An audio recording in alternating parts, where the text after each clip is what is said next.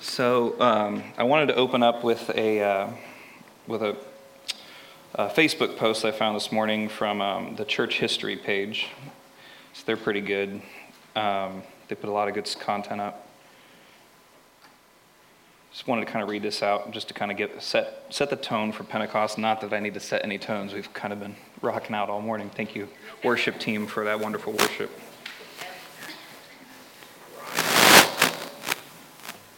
Today is Pentecost. This is the day in church history in which the Holy Spirit was poured out onto the apostles and the believers with them in the upper room. This day represents the birth of the church. The word Pentecost in Greek means 50th day. Pentecost is both the 50th day from the Jewish Passover and from Jesus' resurrection.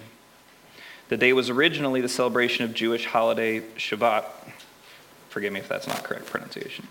Also known as the Feast of Weeks, a harvest celebration. It also represents the day the Torah was given from Moses to the nation of Israel at Mount Sinai. The first Pentecost, which the disciples celebrated after the ascension of our Savior, is, next to the appearance of the Son of God on earth, the most significant event, says church historian Augustus Neander. It is the starting point of the apostolic church and of that new spiritual life in humanity, which proceeded from him and which since has been spreading and working and will continue to work. Historian Philip Schaff says Pentecost is the beginning of his spiritual omnipresence in the church, which is his body, the fullness of him that filleth all in all.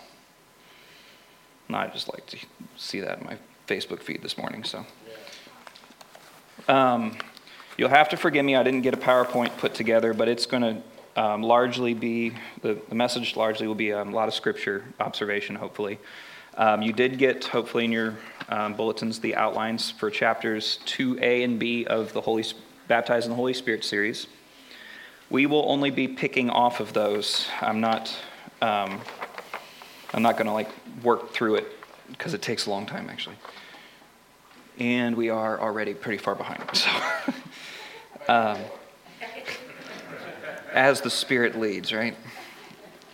Um, I'm actually hopefully going to accomplish um, like an old, a very, very brief Old Testament survey of the Holy Spirit, New Testament uh, um, expressions and uh, survey, and then tie that into the church history as well, which is kind of the goal of chapters 2a and b. It's to really just kind of give a full rundown of all the different promises and activities and manifestations and continuations of the ministry of the Holy Spirit and the person of the Holy Spirit. Um, the way I think I'll try to accomplish that is kind of looking at uh, a little bit more covenant theology approach. Um, there's many different ways to observe the Holy Spirit, specifically in the Old Testament.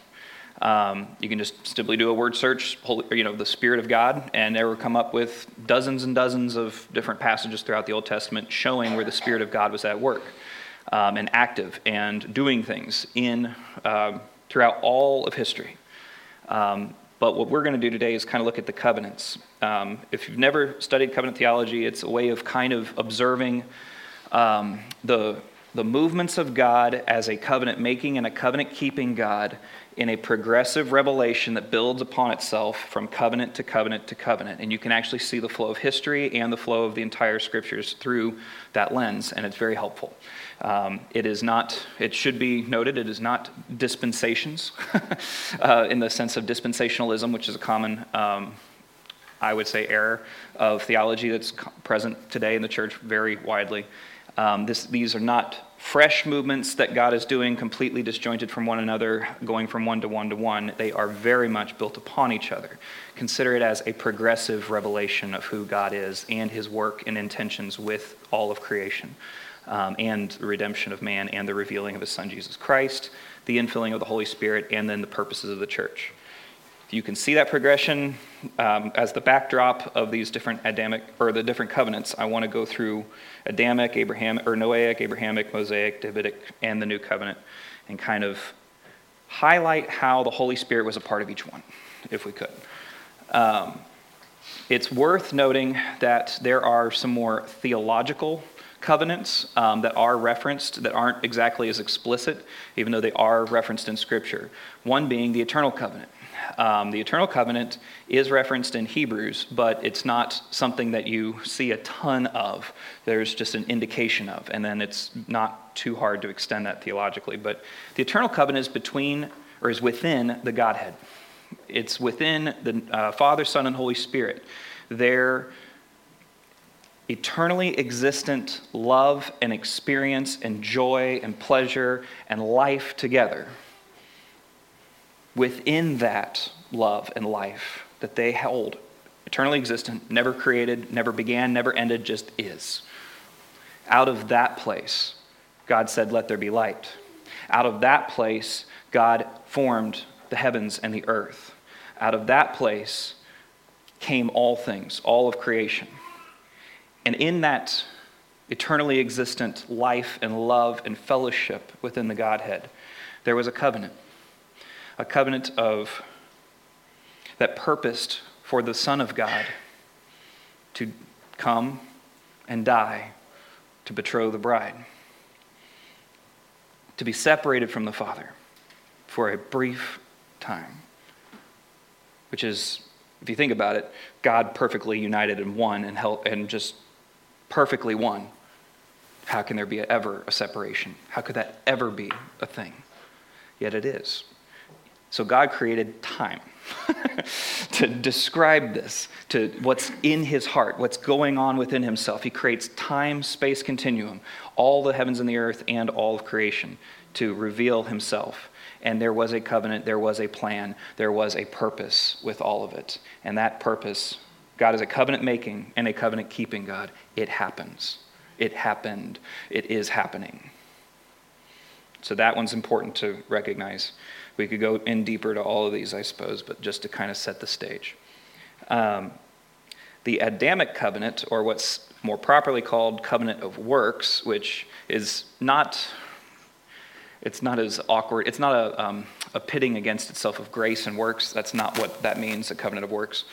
Uh, the covenant of works, or the Adamic covenant, is God's covenant with Adam, giving him stewardship of the creation and dominion thereof, and blessing him, and making him to be fruitful and multiplying, and giving him purpose and mission.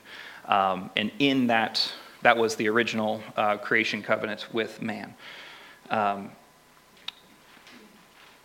and God gave him the gave man and woman and all living creatures the breath of life. So I should have said the Holy Spirit was present in the eternal covenant as part and, in mass, and a um, functioning person and agent of the eternal covenant, has perfect symmetry and participation in that covenant and its administration through time. But the Holy Spirit is also present in the Adamic covenant as the breath of life. And just prior to that, in creation itself, the Spirit of God hovered over the waters. He is active creating, life giving, and sustaining God. The Holy Spirit is God. And the hovering over the waters is an important image, and we'll kind of work with that. In the Noahic covenant, um, there's a, an image, or there's, a, there's an event where the waters have come, uh, they've deluged the whole earth. God has destroyed everything except Noah and his family, and uh, to a pair of every living creature, except a couple extra pairs of the clean animals for sacrifices once they land and once they make it through. Noah sends a raven out, and the raven returns. Noah sends a dove out, and I'm trying to remember if I have my count right. I didn't put it down on my notes. There's a, the dove comes back, he waits, and then the dove goes out again, brings back an olive leaf or olive branch, but I think olive leaf. And then the dove goes back out again after seven days and doesn't return. So if I'm off on my count, forgive me, whatever. There's an image of the dove going out and hovering over the waters. Okay? I'll skip ahead a little bit and bring us to the new covenant and show the tie-in, I think, of the Holy Spirit descending on Jesus Christ after the baptism, after his baptism as a dove. The imagery is stark, the imagery is, I say, conclusive. It's overlapping on purpose. That God was creating and the Spirit of God hovered over the waters.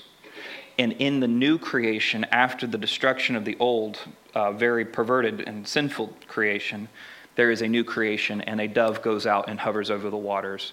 And then, as Jesus Christ, being baptized and commended by his Father as blessed, uh, or this is my beloved Son in whom I'm well pleased, the Spirit of God descends on him and alights on him as the initiator and inaugurator of the new covenant, of the new creation. It's important to see the Holy Spirit's activity and manifestation in each new stage the new thing that God's doing that builds upon the previous and, issue, and brings forth new life. I want that to be really clear because that's important.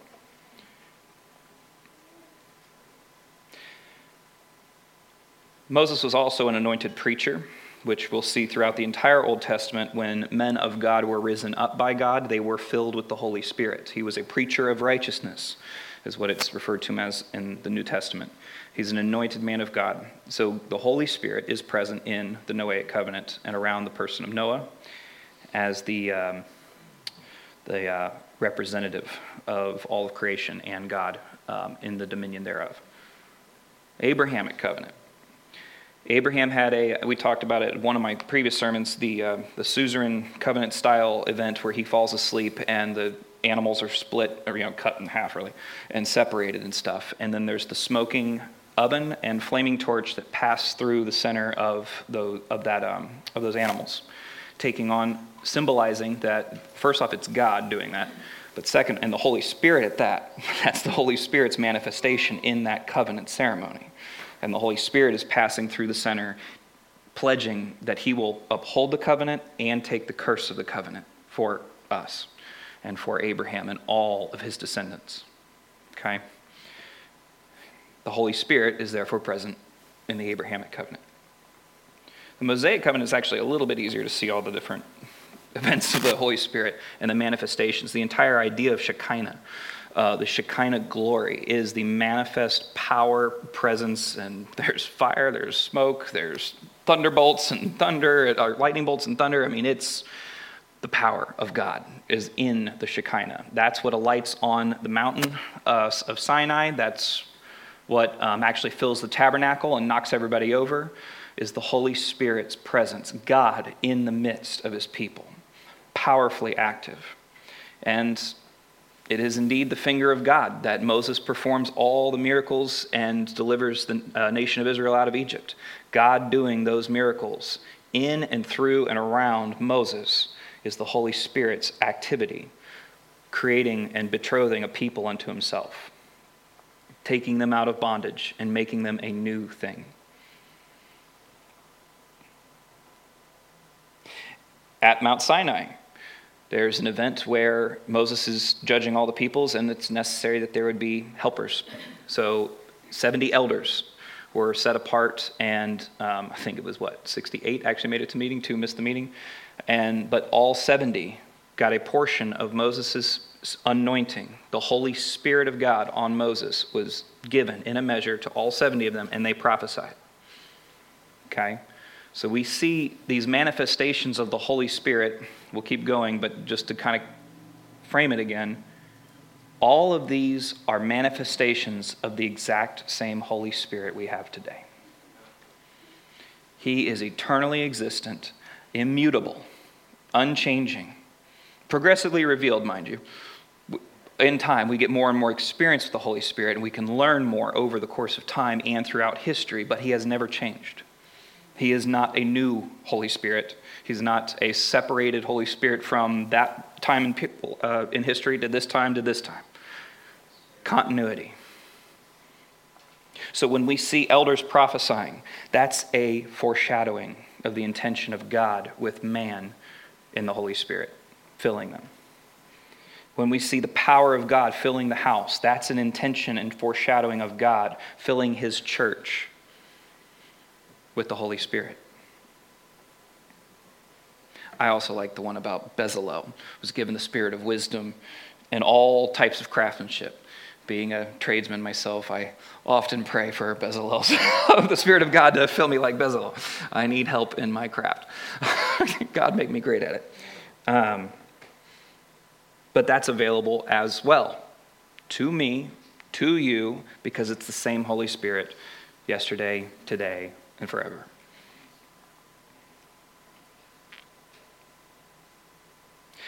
I'll skip the book of Judges, although it's noteworthy because it's, there's not a specific new covenant in the, um, in the time of the Judges. But it is really noteworthy. Almost every single one of the judges that I saw, I, I think I found one that was missing, but I can't remember which one it was. They were all filled with the Holy Spirit. Literally, clothed with the Holy Spirit is how it's uh, termed. God came on them. In fact, in Gideon, uh, which is uh, Judges 6:34, the Spirit of the Lord clothed Himself with Gideon. And so the way that that actually breaks down in pictures is the Holy Spirit filled Gideon like a hand would fill a glove. Really powerful image to me. But again, this is a foreshadowing.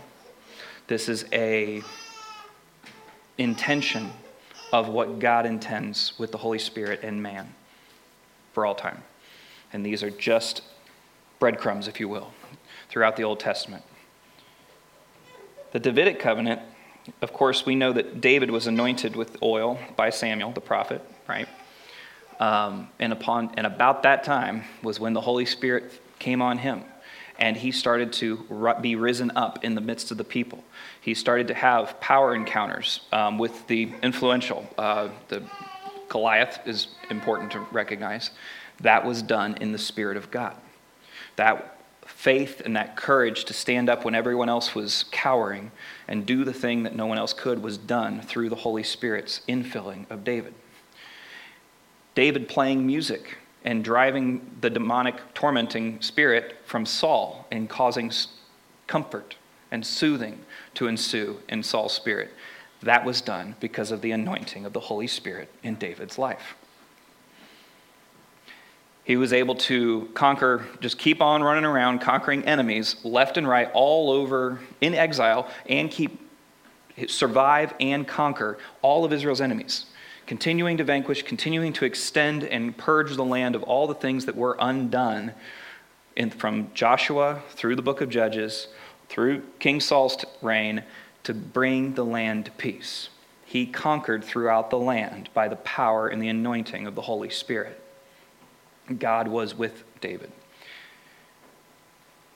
The Psalms themselves were inspired by the Holy Spirit, and an entire worship movement began during that time.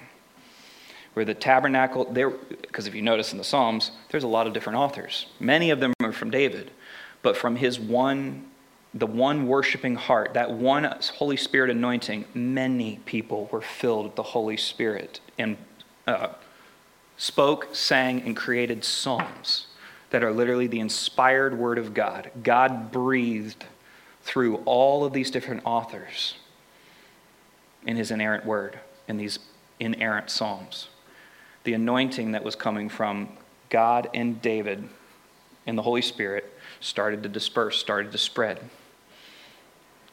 and was manifest in the, in the people and in the tabernacle and in the worship. A little bit after David, of course, when his son Solomon completed the temple, the temple was filled with the Shekinah. The same Shekinah that filled the tabernacle that came from the Mount Zion, or Mount Sinai, excuse me, down into the tabernacle is the same Shekinah that manifested over the Ark of the Covenant, but also came in power and knocked everybody over in, uh, at the dedication of the temple. Again, all of these are foreshadowings of what God would intend to do in the new covenant. So the new covenant was foretold. And we actually, uh, Teresa read Ezekiel 37, um, Ezekiel 36, Isaiah 59 21, Jeremiah 31, 31 through 34, and a couple places in Ezekiel, actually. Um, and the prophet Joel, all foretold, and many other places foretold of the Spirit of God, the Spirit of promise, coming to his people.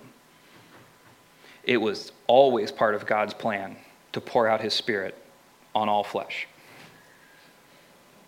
And it was prophesied over and over and over again. In fact, I'd like to actually take the time to look at some of those passages. So let's go to Ezekiel 36. The promise of the Holy Spirit in 37 was read, and that's 37:14. I will put my spirit within you, and you will come to life, and I will place you on your own land. Then you will know that I, the Lord, have spoken and done it.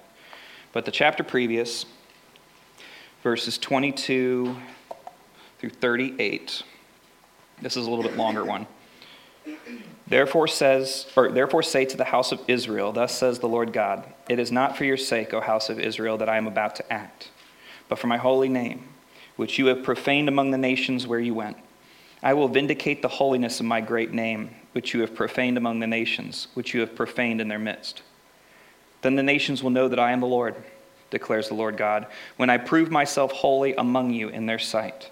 For I will take you from the nations gather you from all the lands, and bring you into your own land. Then I will sprinkle clean water on you, and you will be clean. I will cleanse you from all your filthiness and from all your idols. Moreover, I will give you a new heart and a new spirit within you. And I will remove the heart of stone from your flesh and give you a heart of flesh. I will put my spirit within you and cause you to walk in my statutes, and you will be careful to observe my ordinances. You will live in the land that I gave to your forefathers, so you will be my people, and I will be your God. We actually don't have to go through all the rest of it. Cleansing, taking out of. Um, taking out from among the nations. This is Israel in exile, for the record. Ezekiel prophesied um, during the exile and so Israel has been removed from the land. They've been scattered among the nations. Uh, there's a uh, portion of Jews in Babylon that Ezekiel ministers to and ministers in front of. And these are the ones that are receiving this word. They are defeated, they are crushed, they are afflicted by God for their sins and in the righteous punishments of the covenant of, from, Moses, from Moses. All of the uh, sanctions that were promised that they swore to as a people had come to fulfillment and they were exiled. And God is promising them refreshing, cleansing, new hearts, new spirit, new life in Him.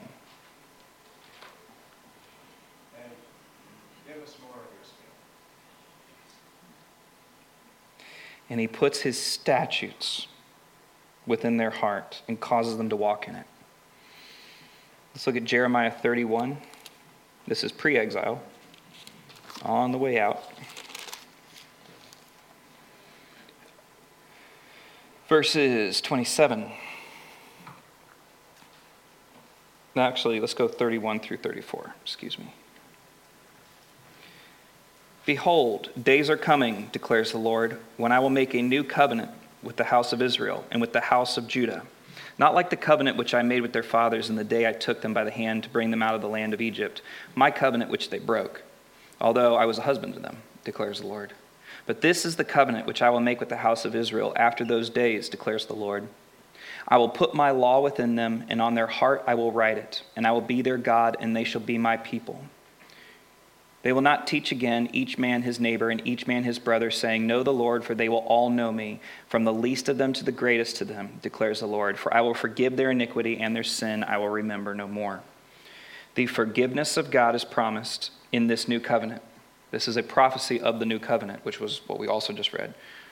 They contain the same promises, which is how you know they're talking about the same thing between Ezekiel and Jeremiah cleansing, forgiveness, new heart, law on the heart. The only thing is, this one doesn't mention the Spirit, but I believe that's in another spot in uh, Jeremiah. So, but you know that the Spirit is promised in that new covenant because Ezekiel prophesied it, Jeremiah prophesied it, and Isaiah as well. 59:21 in Isaiah.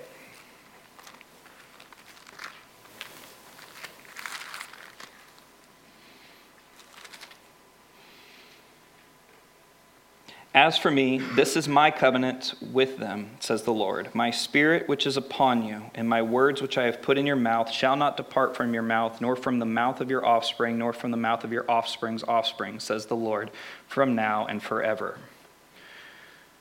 The Spirit is promised in this new covenant, my words in the mouths of the people, but it's for your offspring and your offspring's offspring and your offspring's offspring's offspring.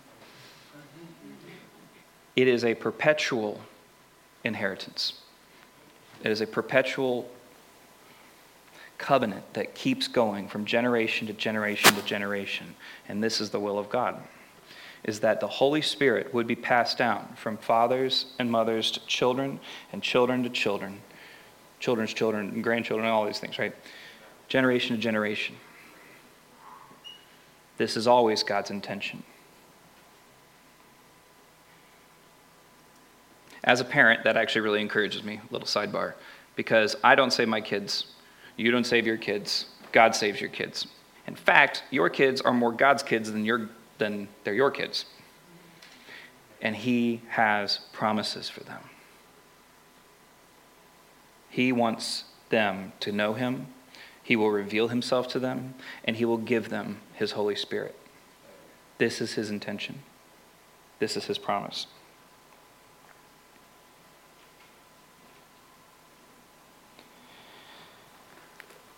So, in the new covenant, the Spirit is a fundamental aspect, if not like the aspect, right along there with forgiveness of sins. Fundamental promise for the recreation of the heart and the instruction in the law and righteousness with which we will be inscribed in the heart of our own, the heart of flesh that He gives us. He will literally inscribe His law. He will give us His law like He gave it on Sinai, just the way He gives the Spirit. And isn't it funny? Pentecost is the celebration of both of those things the giving of the law and the Spirit, and that's what he intends to get into us. No longer is an external thing that's manifest and imposed, it's now going to be a heart motivation. It's now going to be a wellspring of life and righteousness that he sovereignly creates in us.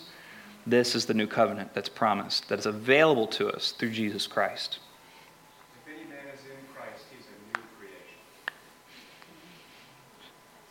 The old has passed away.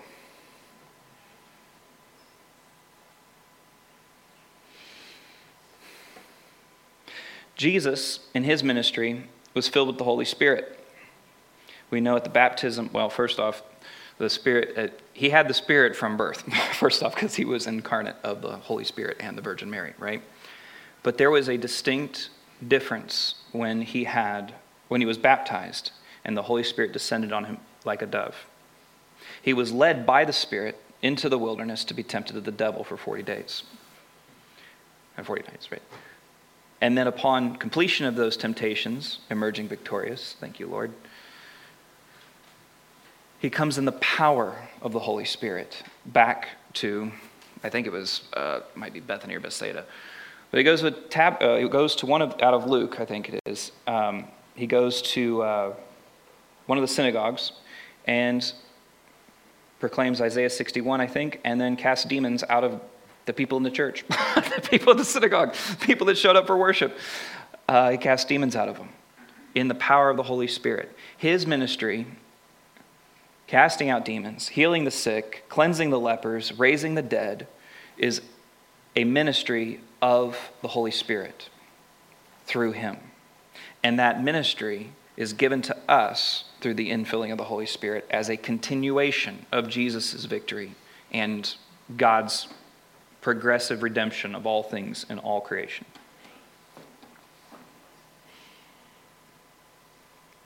Jesus performs miracles by the finger of God. That's an indication that the kingdom of God has come among us when these miracles and manifestations of the Holy Spirit occur, the finger of God, that same language that's described, or that, that is, uh, describes Moses's, the power, of, the power of God through Moses by the finger of God, is the same language that Jesus uses to describe the casting out of demons. It's the power of the Holy Spirit. So, the idea that I want to camp out next, that's kind of seeing the Holy Spirit present in each of the covenants, each of the moves of God, each of the, the deeper promises of God taking hold in the earth by the sovereign hand of God, the Holy Spirit is an active agent therein. Okay? But the Holy Spirit getting to us was promised. Joel 2, on all flesh, manservants, maidservants, uh, male, female, sons and daughters, old men, young, young men, so no socioeconomic barriers to the power of God. No uh, male and female divisions. No racial divisions. Yes. None of that. everyone, all flesh, having access to the Holy Spirit is what was prophesied and what was delivered. It is the promise of the Father. And I'd like to look at that. We have a couple minutes. I can get this done in a couple minutes. Let's go to John 14. We're going to skip through John 14, 15, and 16 just for snippet verses. I suggest you read this entire section in its entirety straight through regularly and often, but we're going to take a couple snippets here. Chapter 14, verses 16 through 18. I will ask the Father, and he will give you another helper, that he may be with you forever that is the Spirit of truth, whom the world cannot receive because it does not see him or know him, but you know him because he abides with you and will be in you. I will not leave you as orphans, I will come to you. Verse 26, same chapter. But the Helper, the Holy Spirit, whom the Father will send in my name, he will teach you all things and bring you bring to your remembrance all that I said to you chapter 15, verse 26. When the Helper comes, whom I will send to you from the Father, that is the Spirit of truth, who proceeds from the Father, he will testify about me. And you will testify also, because you have been with me from the beginning. Chapter 16, verse 7 through 15. But I tell you the truth, it is to your advantage that I go away. For I do not go for if I do not go away, the helper will not come to you. But if I go, I will send him to you. And he, when he comes, will convict the world concerning sin and righteousness and judgment. Concerning sin, because they do not believe in me, and concerning righteousness, because I go to the Father, and you no longer see me. And concerning judgment, because the ruler of this world has been judged. I have many more things to say to you, but you cannot bear them now. But when He, the Spirit of truth, comes, He will guide you into all the truth. For He will not speak on His own initiative, but whatever He hears, He will speak, and He will disclose to you what is to come. He will glorify me, for He will take of mine and will disclose it to you. All things that the Father has are mine. Therefore I said that He takes of mine and will disclose it to you. This Holy Spirit of promise that Jesus is pledging is the promise of the Father and it is available to everyone. Luke 24, 49. I know we're doing sword drills here. I promise we're getting to the bottom of this. sword drills, that's what they called it in Sunday school class back in the day. You could tell I grew up in Sunday school. Oops. Your Sunday school's showing. 20, uh, Luke 24, 49. And behold, I am sending forth the promise of my Father upon you but you are to stay in the city until you are clothed with power from on high. Acts 1 3 through 8.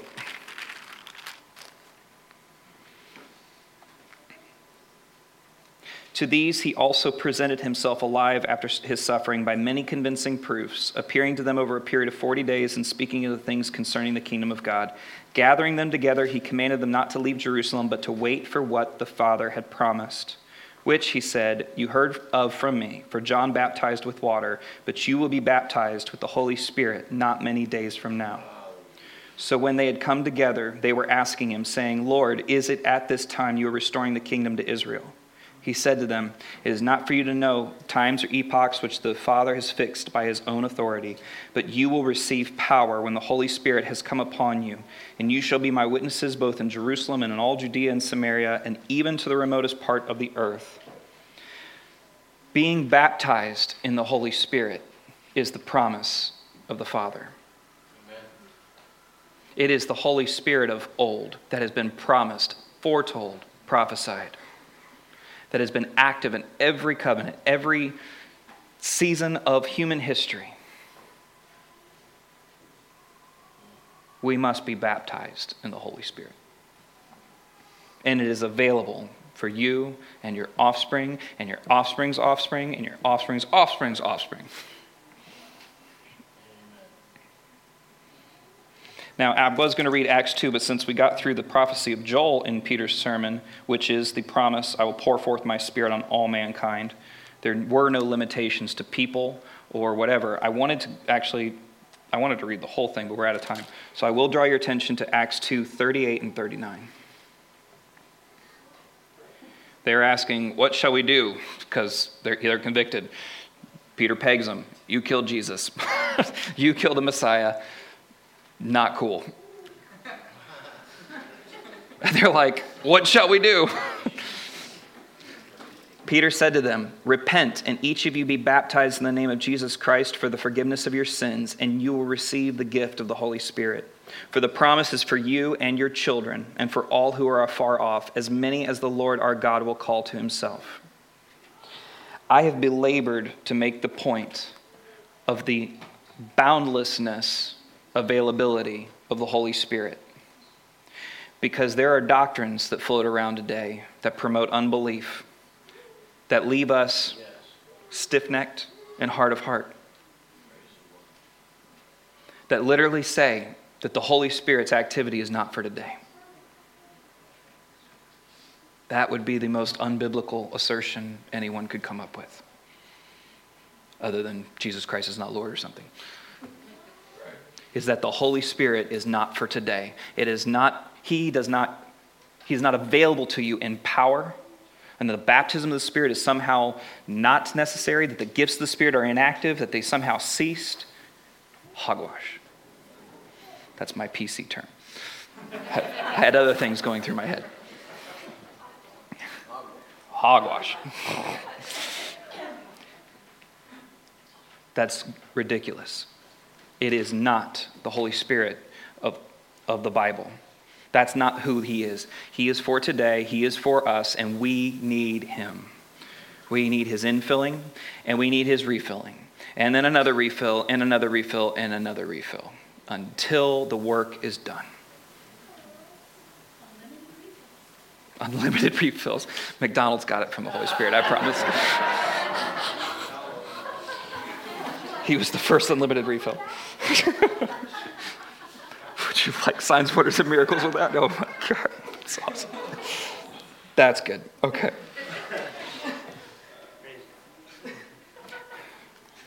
I will close this, this segment with John 7.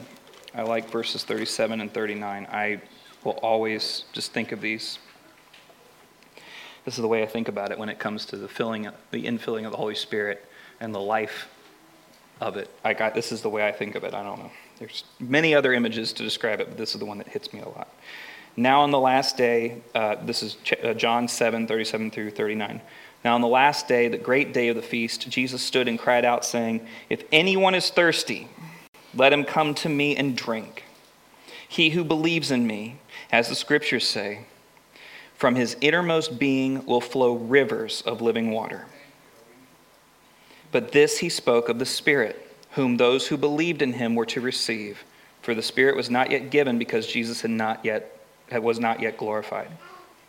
The Spirit that you are called and purposed by God to receive is supposed to be a river of living water bubbling up from your innermost being, sourced from heaven itself. And it gives life and life abundantly. The guys will come forward for the communion. Has anybody got a communion meditation that I don't want to skip? Okay, cool. All right. Uh, the gentlemen are ready. Uh, as we come on Pentecost Sunday to the table, Pentecost was a, is is was and is a demarcation. It was the giving of the law. It was the giving of the Spirit. It was the uh, feast of harvest, feast of weeks, or a harvest feast. It's also the birth of the church. Let this Pentecost be a demarcation. As the word of the Lord through Sister Roseanne spoke today, do not harden your hearts, do not be stiff necked. Today is the favorable day of the Lord. 2 Corinthians 6 1 and the surrounding verses. As Josiah spoke this morning, pursue the Holy Spirit. Let it be heard, let it be clear. Cast off restraint, cast off unbelief. be ardent and zealous for the pursuit of the Holy Spirit. Do not let the power of God promised to you and your future generations pass you by. Today is the favorable day of the Lord. Today is the day of salvation. And we must receive the promise of the Father afresh. All those who are the Lord's, come to the table, please.